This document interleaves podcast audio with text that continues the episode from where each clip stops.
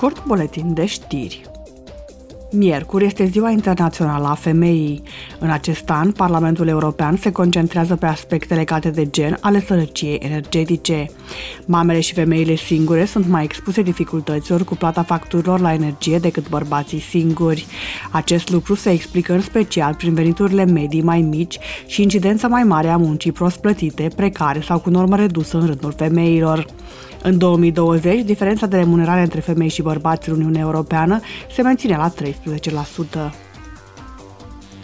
Comisia pentru bugete a aprobat săptămâna trecută cererea Belgiei de a sprijini 559 de foști lucrători ai unei companii care furniza servicii pe aeroportul din Liege.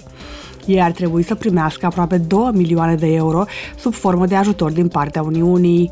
Această sumă ar trebui să îi ajute să-și găsească noi locuri de muncă, să dezvolte noi competențe sau să-și înceapă propria afacere. Disponibilizarea a fost cauzată de decizia companiei de a-și muta o parte din operațiuni la Paris. Mii de tineri între 16 și 30 de ani din toată Uniunea vor veni la Parlamentul European la Strasbourg pe 9 și 10 iunie la evenimentul Tineretului European. Ei vor discuta și vor face schimb de idei despre cum putem modela viitorul Europei. Chiar dacă data limită de înscriere la eveniment a trecut, încă vă puteți alătura participând la concursul nostru de pe Instagram. Distribuiți o fotografie cu hashtagul AI2023 Contest și puteți fi unul dintre cei șase câștigători ai unei excursii la Strasbourg. Aflați mai multe detalii pe site-ul Parlamentului European.